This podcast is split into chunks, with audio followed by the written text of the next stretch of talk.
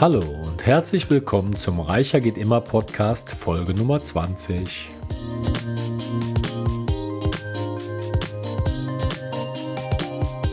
Mein Name ist Klaus Sarkwitz und heute sprechen wir darüber, warum man einen regelmäßigen Finanztag einrichten sollte. Hallo, schön, dass du wieder mit dabei bist und etwas für dein Money Mindset tun möchtest. Unfassbar, das ist jetzt bereits die zwanzigste Folge, wie schnell wirklich die Zeit vergeht. Lass uns also direkt durchstarten. Ich finde es immer wieder faszinierend, wie unterschiedlich Menschen Dinge bewerten. Wenn wir zum Beispiel ein Problem mit unserem Auto haben, bringen wir es sofort in die Werkstatt, muss etwas in der Wohnung oder im Haus getan werden, bringen wir es selbst in Ordnung oder machen einen Termin mit einem Handwerker. Ruft uns ein Freund oder eine Freundin an und braucht Hilfe beim Umzug, stehen wir zur vereinbarten Zeit in den Startlöchern. Selbst wenn wir mal erkältet sind, kümmern wir uns um unseren Körper und nehmen uns Zeit für ihn, vielleicht sogar mit einem entspannten Tag im Bett. Wenn aber das Geld knapp ist oder wir permanent Schwierigkeiten haben, etwas zu sparen, nehmen wir uns merkwürdigerweise nicht die Zeit dafür, einmal bewusst, ruhig und regelmäßig über unsere Finanzen nachzudenken. Wir akzeptieren lieber, stetig im Stress wegen des Geldes zu sein, uns Sorgen zu machen oder sogar Streitigkeiten anzufangen, weil mal wieder der Monat schneller vorbeiging als das Geld. Wir bekommen Druck von den Kindern, weil die neuen Schulbücher bezahlt werden müssen oder die Kosten für die Klassenfahrt fällig sind.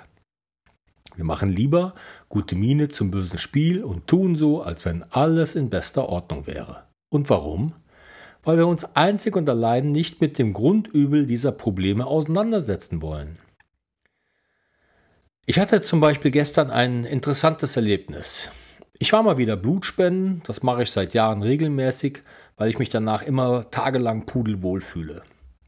Aber worauf ich eigentlich zu sprechen kommen wollte, ist, dass dieses Mal eine hochschwangere Frau vor mir stand, die unbedingt Blut spenden wollte, weil sie klar machte, dass sie dringend die fünfundzwanzig Euro Blutspendevergütung benötigte.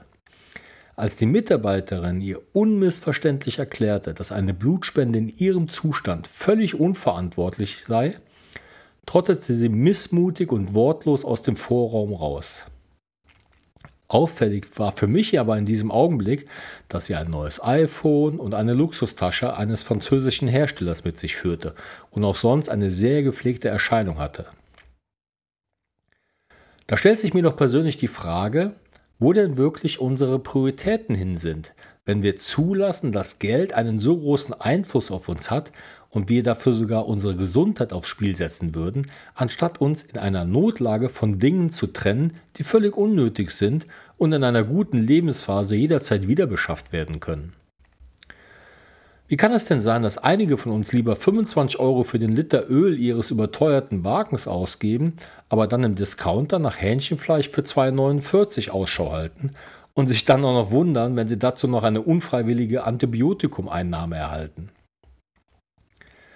Gesundheit haben wir nur eine und die sollten wir ein Leben lang pflegen. Denn eins ist ja wohl klar, du kannst noch so viel Geld haben, wenn deine Gesundheit nicht funktioniert, dann nützt dir Geld gar nichts und die Lebensfreude ist auch dahin. Ist es dann nicht wirklich sinnvoller, sich bewusst regelmäßig mit der eigenen finanziellen Situation auseinanderzusetzen, um innere Ruhe und Zufriedenheit zu erlangen? Was sollten wir also tun? Markiere dir monatlich einen Tag in deinem Kalender, an dem du ein paar Stunden Zeit für deine Finanzen findest. Gestalte dir diesen Tag so produktiv und effektiv wie möglich. Fang an mit der Erstellung einer Fixkostendatei. Nimm dir auch hier die Zeit, die Unterlagen zu sichten und echte Zahlen in der Datei zu erfassen. Das ist wirklich wichtig. Ich höre immer wieder, dass man ja die Fixkosten im Kopf hat oder so in etwa weiß. Glaub es mir. Ich habe es bis jetzt noch kein einziges Mal erlebt, dass wirklich jemand die richtige Zahl seiner monatlichen Fixkosten nennen konnte. Jedes Mal, wenn wir die Fixkosten erarbeitet, also schriftlich erfasst haben, kam immer das große Erwachen. Nächster Punkt. Mach dir regelmäßig Gedanken darüber, wo Potenzial zum Sparen ist. Braucht es wirklich das große Auto oder sollte man es tauschen? Braucht es diese große Wohnung oder ist ein Umzug in eine günstigere Wohngegend sinnvoller? Sind wirklich alle abgeschlossenen Versicherungen nötig? Braucht es wirklich ein neues Handy oder reicht nicht nur ein besserer Tarif? Wie sehen die Lebenshaltungskosten aus, also Kosmetika, Essen gehen, Einkaufen und so weiter? Wie gesagt, das sollte der Tag sein, an dem du bewusst über deine Fixkosten nachdenkst und Möglichkeiten der Verbesserung wahrnimmst. Nächster Punkt. Sprich mit deiner Lebensgefährtin oder Lebensgefährten, natürlich nur sofern du einen davon hast, über Finanzen. Gemeinsam über aktuelle Kosten zu diskutieren, stärkt das Miteinander.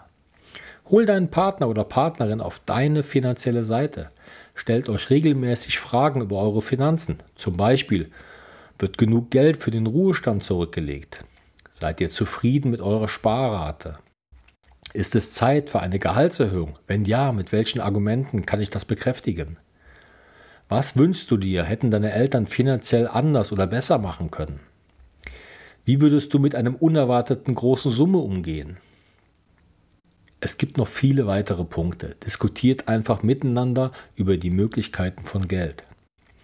Das kann richtig Spaß machen und zu einer schönen gemeinsamen Gewohnheit werden, die dann auch noch einen schönen Nebeneffekt hat, nämlich, dass dir mögliche Investitionen oder Anlagen bewusster werden.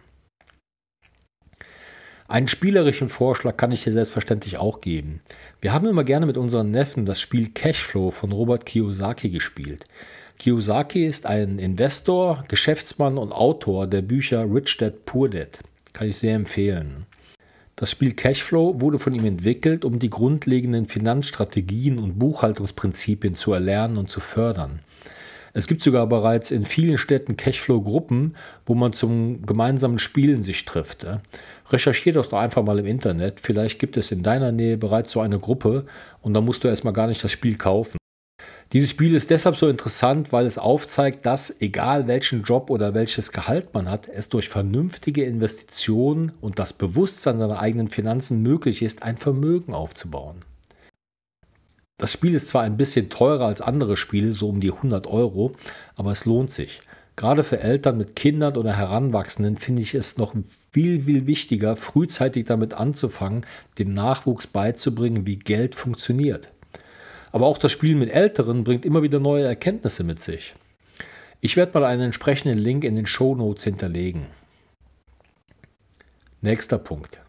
Fang an, deine Schulden abzubauen. Und damit meine ich nicht die monatliche Tilgungsrate zu bedienen, sondern Geld anzusparen, um Sondertilgungen zu leisten oder sogar vor Ablauf der vorgegebenen Zeit den Kredit zu bezahlen. Ich habe es bereits mehr als einmal erwähnt. Schulden machen dich zum Knecht deiner Finanzen. Löse dich davon und befreie dich so schnell wie möglich von Krediten. Insbesondere Konsumkredite sollten für dich zukünftig ein absolutes Tabu sein. Hast du Kreditkartenschulden, dann ruf deinen Anbieter an und frag nach besseren Zinssätzen. Machst du generell monatlich Umsätze mit deiner Kreditkarte, bezahlst aber noch eine Kreditkartengebühr, dann solltest du auf jeden Fall den Kartenanbieter anrufen und ihn nach dem Mindestumsatz zur Befreiung der Kartengebühr fragen. Ich habe noch nie für meine Kreditkarte eine Gebühr bezahlt, denn jedes Mal, wenn der Kartenanbieter mit seiner Grundgebühr kam, habe ich einfach mit der Kündigung gedroht. Irgendwann hat er es dann von selbst so eingestellt, dass ich keine Gebühr mehr bezahlen muss. Wie gesagt, Fragen kostet nichts und Kartenanbieter gibt es ja wohl wie Sand am Meer. Übrigens auch welche, die gebührenfrei sind. Nächster Punkt. Lösche alle Shopping-Newsletter und installiere einen Werbeblocker, zum Beispiel Adblock. Der ist derzeit der beste Werbeblocker mit über fünfundsechzig Millionen Nutzern, auch fürs Handy verfügbar. Genauso solltest du alle Liefer-Apps löschen. Gewöhn dir an, wenn du wirklich etwas bestellen möchtest, jedes Mal die App neu zu laden. Das bringt dich dazu, nochmals über kostengünstigere Alternativen nachzudenken und keine Bestellung auszulösen. Es geht bei diesen Tipps nicht darum, dass du wie ein Frugalist lebst. Ich finde, das Leben muss Spaß machen und wir müssen nicht im überzogenen Verzicht leben. Aber den einen oder anderen Spargedanken kann man ja übernehmen. Dennoch ist das sich bewusst Zeit nehmen, um sich regelmäßig Gedanken über die eigenen Finanzen zu machen, eins der wichtigsten Tools für deine finanzielle Zukunft. So, jetzt der letzte Punkt. Mach dir ein paar Wochen später wieder einen Finanztag. Vielleicht musst du ja einige Entscheidungen von heute wieder überdenken oder du erkennst neue Möglichkeiten, Chancen, Herausforderungen.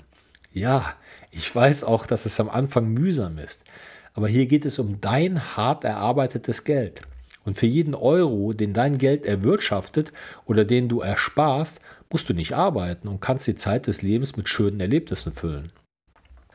Und ich bin mir sicher, dass du nach den ersten Erfolgserlebnissen Freude daran finden wirst, dich zukünftig bewusster mit deinem Geld auseinanderzusetzen.